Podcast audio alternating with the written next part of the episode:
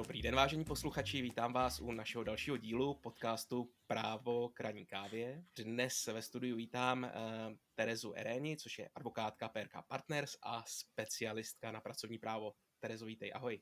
Ahoj Martine, dobrý den. Já než ještě začneme, tak jsem ti chtěl pogratulovat, respektive vašemu týmu, protože váš praskařský tým v letošním 14. ročníku Právnická firma roku získal již po páté ocenění nejlepší právnická firma právě v kategorii pracovního práva. Takže gratuluju. Děkujeme moc. no a my se dneska budeme bavit jednak o pracovním právu, ale rád bych se věnoval ještě jedné věci. Ty totiž, eh, kromě toho, že jsi advokátka, tak působíš také jako přísedící v pracovně právních soudních senátech. A to je, myslím, že docela hodně zajímavé téma. Je to nejblíž asi, eh, jak se dostaneš k soudcovské práci, když jsi advokát. A proto bych se tě rád zeptal, nejdřív, jestli bys nám mohla osvěžit, co je právě úloha přísedícího v pracovně právních soudních sporech tak eh, ti přísedící jsou taky vlastně jako soudci. Oni jsou součástí toho senátu a mají teoreticky rovnocený hlas, jako má ten soudce, ačkoliv vlastně to vůbec nemusí být lidi s právním vzděláním. Eh, přísedící fungují v pracovně právních a trestně právních věcech. Mm-hmm. S tím, že já teda na toho tresta nechodím, ačkoliv asi by to bylo zajímavé, tak na to už nemám časovou kapacitu.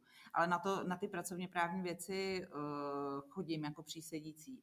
A ta původní idea je asi o tom, že uh, ono se jim říká přísedícím taky soudci z lidu, mm-hmm. že právě asi v těch pracovně právních a trestně právních věcech se má uplatňovat i takový ten uh, obecný zdravý rozum. To je asi ta hlavní myšlenka a často bych řekla, že i z těch přísedících si dělají právníci na půl legraci a i jsou pořád úvahy, nebo slyším často, že se uvažuje o tom, že by se vůbec ten institut eh, zrušil, ale zatím to funguje, takže zatím, zatím jako přísedící docházím. Jasně, a jaký jsou tvoje v uvozovkách pravomoci jako, jako členka takhle senátu? Co všechno můžeš dělat? Já tam můžu třeba klást dotazy svědkům, Samozřejmě s tím, s tím soudcem a s tím druhým přísedícím je vždycky nějaká porada, nebo ještě před tím jednáním víme, o čem, o čem je ten konkrétní případ mm-hmm. a pak jako ten soudce se nás taky ptá na naše názory. Ale samozřejmě ta realita není úplně taková, jako že bychom tam, nebo aspoň já to rozhodně nedělám, že bych soudce se snažila eh, přesvědčovat úplně o nějakým eh, jiným názoru. To, mm je opravdu jenom úplně výjimka, když třeba si myslím, že uh, někde je nějaký judikát, který možná zapadnul, ale to je málo kdy, takže je to takový ten poradní hlas. Jasně. No a jak jsi se takovéhle práci dostala? Já jsem se k tomu dostala tak, že uh, my na pracovním právu nemáme těch sporů zase až tolik. Máme, spory máme, mm-hmm. ale prostě není to o tom, že bychom chodili k soudu každý týden. My docela často se nám daří ty sporné situace u klientů narovnat.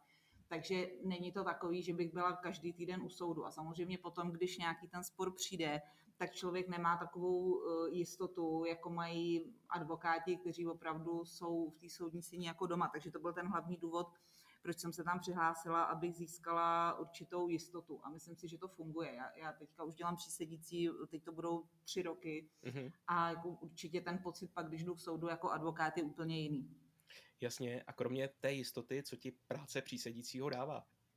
Dobrá věc je ta, že já dělám přísedící na Praze 1 a chodím tam ke dvou soudkyním. Mm-hmm. A oni jsou obě, si myslím, eh, šikovní. Opravdu eh, se od nich něco, něco člověk naučí. A možná, kdybych byla u nějakých soudců, který bych si třeba nemyslela, že to až tak dobře umí, tak by mi to možná tolik nedávalo, ale takhle je to hrozně fajn a s tím, že e, samozřejmě se tam potvrzují ty procesní postupy vůbec, jaký důkaz je dobrý navrhovat, jako jak reagovat a taky vidím, e, jak ten soudce uvažuje. Mm-hmm. A současně i tím, jak je toto pracovní právo, tak jako i třeba se tam řeší agenda, kterou, který já ani moc nedělám, se kterými se nesetkám. Jsou to třeba uh, pracovní úrazy, který u nás dělá můj kolega, to, to já skoro neumím, tak pro mě je i zajímavý slyšet třeba tyhle případy. Mm-hmm. Co třeba, když se sedá tradí nebo něco takového, tam eh, seš toho předpokládám také účastná? A... Určitě a uh, ona je potom vidět jako je, celkově, jak uh, ten soudce přemýšlí, protože podle mě vy advokáti někdy na to koukají uh, jako jinou optikou a takhle, když vidím, jak jde úvaha toho soudce, tak potom to zase dokážu líp přenést do praxe, když potom jsem v tom sporu jako advokát. Nebo dokážu možná trošku líp teď vycítit, jako na co se, na co se zaměřit v argumentaci, jak to tomu soudu podat, jak, jak udělat to podání, aby bylo co nejpřehlednější a tak dále. Mm-hmm. Takže i z tohohle z toho dokážeš potom těšit při své advokátní praxi, jinými Přesně slovy. tak. Mohla by si se s náma třeba podělit o nějaké aktuální poznatky z rozhodovací praxe? Nemusí to být zrovna jenom tvé případy nebo v vozovkách tvé případy, kterými jsi se zabývala, ale co teď jakoby hejbe světem pracovního práva? To jsme teda neměli u našich klientů ten případ, ale právě zrovna u soudu, kde jsem, když jsem chodila jako přísedící, tak teď byly hodně případy navázané na eh, koronavirus a na ty uzávěry, kdy bylo hodně případů, eh, to se týkalo se to těch restaurací, hotelů, které byly uzavřeny. Mhm. A ten standardní scénář byl takový, že oni v tom hotelu nebo v restauraci mm, svolali zaměstnance, řekněte, teď jděte domů, teď zavíráme. Ale pak prostě potřebovali část těch eh, lidí. A teď a někdy ty zaměstnanci se do té práce nedostavili a mm-hmm. potom ten zaměstnavatel postupoval tak, že jim dal okamžité zrušení z důvodu neomluvené absence. A samozřejmě motivace byla různá. Někde opravdu chtěli ušetřit na odstupném, zbavit se těch lidí, někde Jasně. to třeba ani takhle nutně nebylo. A těch případů bylo u těch, u těch soudů hodně, kdy ty zaměstnanci buď se bránili, ne, oni nám řekli, že máme být doma, nebo uh, někdo zase tvrdil, já mám druh práce recepční, oni chtějí, abych tady dělal teď udržbáře, to dělat nebudu a tak dále. Hmm. Takže to byly teď ty případy, které hodně, hodně byly. A hmm. jinak uh, obecně ta agenda bych řekla, že je pořád, že, že se jedou převážně dva druhy sporů a je, nebo tři. Jedno jsou ty pracovní úrazy, jak jsem mm-hmm. říkala, ty kompenzace za pracovní úrazy a potom je to, klasicky jsou to neplatnosti výpovědí, kdy to je asi gro vůbec pracovně právních sporů. Ono eh, v případě, že zaměstnanec zažaluje výpověď nebo okamžité zrušení, tak má motivaci v tom, že eh, může ve výsledku vysoudit náhradu mzdy až za celé období toho soudního sporu, což můžou být opravdu velké peníze, když to potom ještě jde přes eh, odvolačku, někdy, někdy až, až to dovolání, takže jako nakonec opravdu může jít o hodně peněz. Mm-hmm. Plus ještě zákonní práce počítá s tím, že eh, zaměstnavatel by měl potom toho zaměstnance znovu zaměstnat. Což mm-hmm. jako realita potom, když se soudí několik let, takže tam ten člověk znovu přijde a začne tam pracovat, prostě je pro toho zaměstnavatele dost neudržitelná a pak dochází k tomu, že zaměstnavatele se zase snaží tomu zaměstnance nějakým způsobem ho ukončit. No prostě může se to opravdu někdy, někdy z toho může být velká anabáze, takže to bych řekla, že je jeden typ sporů. Mm-hmm. A druhý typický typ pracovně právních sporů jsou dlužné mzdy nebo uh, nevyplacené bonusy, prémie, ty různé nenárokové složky, kde potom hraje roli třeba rovné zacházení. To jsou, to bych řekla, že jsou hlavní typy pracovně právních sporů. Jasně, no a pokud eh, se budeme bavit o nějaké poslední judikatuře, nějaké zajímavé rozhodnutí z poslední doby? Z judikatury těch vyšších soudů, nejvyššího soudu, tak uh, určitě asi nejzásadnější mně přijde rozsudek, o kterém už se toho hodně napsalo. Je to rozsudek uh, z roku 2020 uh, ve věci České pošty, ano. kdy řidič z Olomouce namítal, že by měl mít stejnou mzdu, jako mají řidiči v Praze. A šlo tam o ten úplně základní argument, kdy Česká pošta tvrdila ne, prostě není možné, v regionu jsou nižší životní náklady, v Praze hmm. jsou vyšší náklady a proto prostě ty zaměstnanci v Praze mají vyšší mzdu. Oni ještě se snažili argumentovat i tím, že ta práce řidiče by měla být v Praze náročnější, mm-hmm. ale jako tam, když jsem ty rozsudky četla, tak úplně jako tohle se tam obhájit nepodařilo. Aha. Ale jako ta základní logika, jestli, jestli v Praze může, může být vyšší mzda, jenom s ohledem na, na vyšší mzdy nejvyšší soud uh, nepotvrdil. To znamená, přisvědčil tomu zaměstnanci a opravdu došel k závěru, že je to nerovné zacházení. Tím, že Česká pošta se potom uh, podala ústavní stížnost a ta byla právě nedávno v letošním roce zamítnutá. Aha. Takže to platí. Platí prostě to, že není možné opravdu dávat vyšší mzdy v Praze a myslím, že to může mít obrovský dopad do praxe. Samozřejmě je otázka, jestli týká se to těch zaměstnavatelů, co jsou jako jedna entita a mají zaměstnance e, po celé republice. Samozřejmě pokud mají víc menších společností, tak mm-hmm. v rámci té skupiny to neplatí, ale prostě pod tím jedním ičem, pod jedním zaměstnavatelem. A je otázka i, jestli třeba se to do budoucna nerozšíří na zaměstnavatele, pokud eh, jedna entita zaměstnává třeba po celé Evropě, tak dejme tomu, aby čeští zaměstnanci, jestli by mohli namítat, aby měli stejné mzdy jako v Německu. Takže uvidíme, ale on asi, jako ten rozsudek eh, s ohledem na text zákona jako, jako není špatný v tom, že opravdu se drží toho, co ten zákonník práce říká. Ten nejvyšší soud prostě neměl snahu to nějak překlenout výkladem. A celé to vyplývá z toho, že u nás je to pravidlo stejné mzdy za stejnou práci. Mm-hmm která byla historicky přijatá jako implementace směrnice, ale ta směrnice cílila na rovnost eh, v odměňování mužů a žen a u nás se to široce přijalo a z toho bych řekla, že to celé vyplývá. Je tady třeba věc, u které si myslím, že by to stálo za nějakou legislativní mm-hmm. změnu. A ještě nějaké zajímavé rozhodnutí? A pak ještě pro mě byl určitě zajímavý rozsudek eh, taky z roku 2020, který se týkal propuštění odborových mm-hmm. funkcionářů. Eh, ono totiž odboroví funkcionáři mají eh, vysokou ochranu právě pro propouštění. Je to o tom, že by správně k jejich propouštění měl dát, eh, měli dát odbory mm-hmm. souhlas. Takže samozřejmě, když ten předseda odboru má dát sám souhlas se svým propuštěním, takže ten souhlas nedá. A potom z toho jsou taky zajímavé spory, protože ta předchozí judikatura dovozovala, že když se třeba ruší pozice, jsou organizační změny a zaměstnavatel tam má odboráře a ještě někoho jiného, tak by vždycky měl vybrat spíš někoho jiného. Ten odborář by prostě měl zůstat. A ještě by měli, ještě tam soudy dovozovaly, že by se snad měla řešit vůbec hmm. osobní situace toho odboráře, což je prostě v praxi úplně vlastně potom nereálně propustit. E, ten případ, co jsem měla na mysli, tak to byl e, Stewart e, v aerolinkách, který porušoval pracovní kázeň, byl hodně problematický a současně to byl ten odborový funkcionář a potom eh, zaměstnavatel dělal organizační změny a vybral si právě jeho jako hmm. nadbytečného. Nevybral si někoho jiného a jako odůvodňoval to tím, tak s ním prostě byly problémy a bylo to jako prokázané, na něj byly stížnosti od zákazníků a tak dál.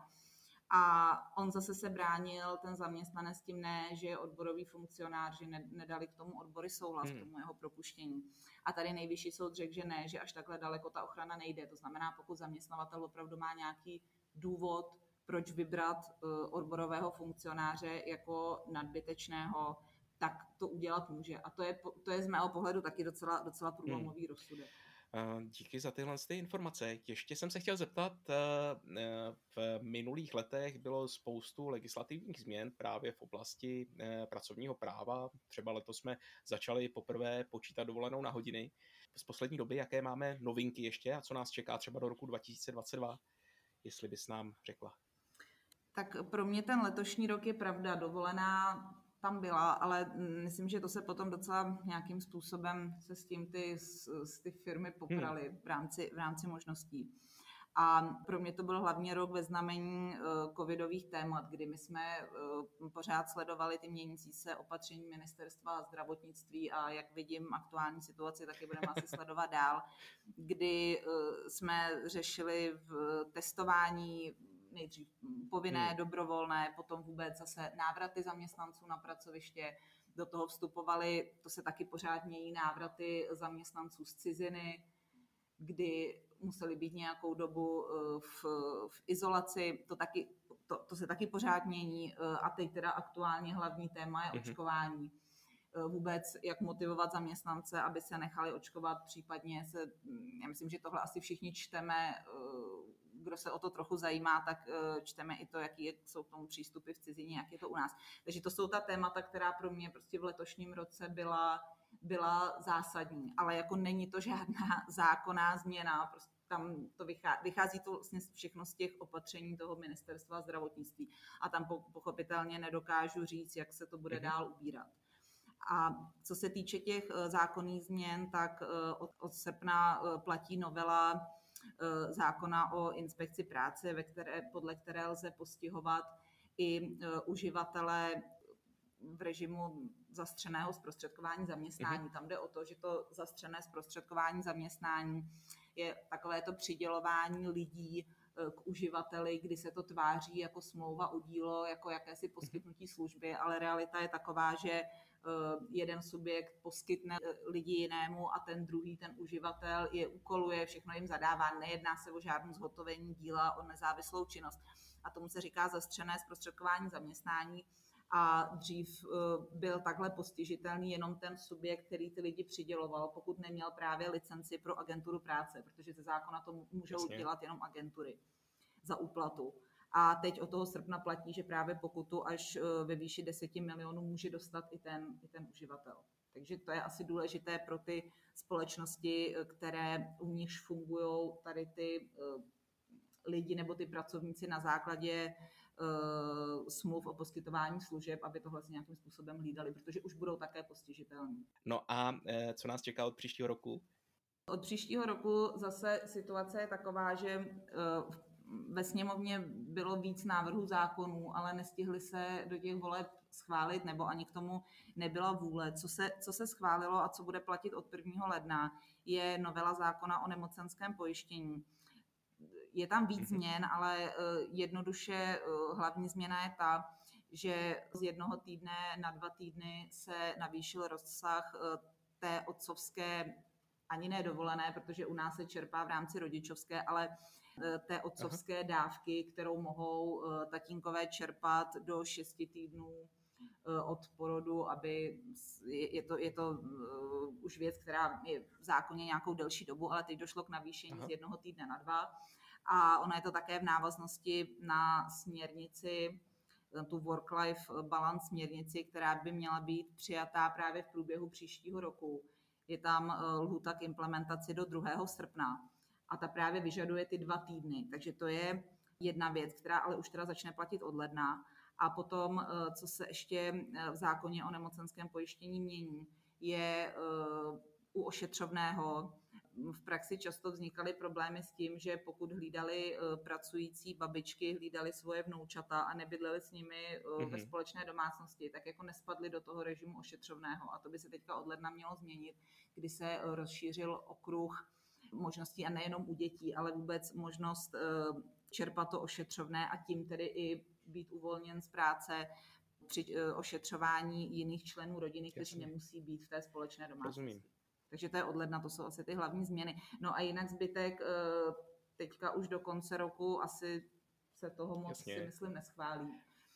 A co, co se nepovedlo schválit, tak to byl nový zákon o ochraně mhm. oznamovatelů. Mm-hmm který eh, byl v poslanecké sněmovně delší dobu, ono tam těch zákonů už historicky tady těch návrhů bylo hodně, ale teďka bylo poměrně důležité, aby byl přijatý, protože zase je to eh, transpozice evropské směrnice Jasně. a ta transpoziční lůta byla do sedm, nebo je do 17. prosince Aha. 2021. Schváleno to nebylo, takže ale je to ale něco, co si myslím, že asi by mělo být urychleně schváleno potom v tom příštím roce. Já možná Jenom připomenu, že na toto téma my jsme měli speciální podcast a je možné si ho vyhledat v archivu na info.cz. Určitě, takže já asi k tomu nemusím víc, víc dodávat, jenom si myslím, že to asi bude významná změna, protože vyžaduje od zaměstnavatelů eh, přijetí eh, nebo zavedení těch interních oznamovacích systémů a asi myslím si, že to způsobí větší ochranu zaměstnanců, takže to je důležité. Jasně. A Potom, jak jsem říkala, měla by být nějakým způsobem přijatá ta work-life balance směrnice, ale tam, pokud vím, tak ještě ten eh, návrh žádný na ministerstvu není, nebo co jsem slyšela mhm. naposled, mm-hmm. tak nic konkrétního není a teď tedy pravděpodobně by měl být připraven, protože mělo by to být přijaté do srpna.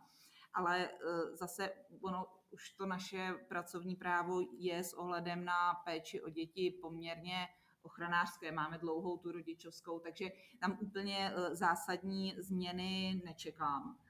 Eh, s tím, že eh, a ta směrnice i počítá s tím, že ty rodiče by se měli prostřídat, aby, mohli čer, aby jako oba mohli čerpat tu rodičovskou, ale to u nás už teď možné je, ačkoliv k tomu nedochází, protože teoreticky může být muž i žena na rodičovské v jednu dobu. Hmm. Takže spíše otázka, jak jaký bude ten konečný návrh zákona, jestli třeba ještě nedojde potom k nějakému navyšování eh, případně toho rodičovského příspěvku, jako za účelem eh, sladění s tou směrnicí. Ale co je možné, nebo co by se asi změnit mělo, tak součástí té směrnice je i možnost zaměstnanců požadovat nejenom flexibilní rozvržení pracovní doby, pokud mají mm-hmm. děti do 8 let. Ono, my už něco podobného v zákoně máme, kdy je to pro děti do 15 let, ale ta směrnice počítá že ta flexibilita by měla zahrnovat i možnost práce z domova.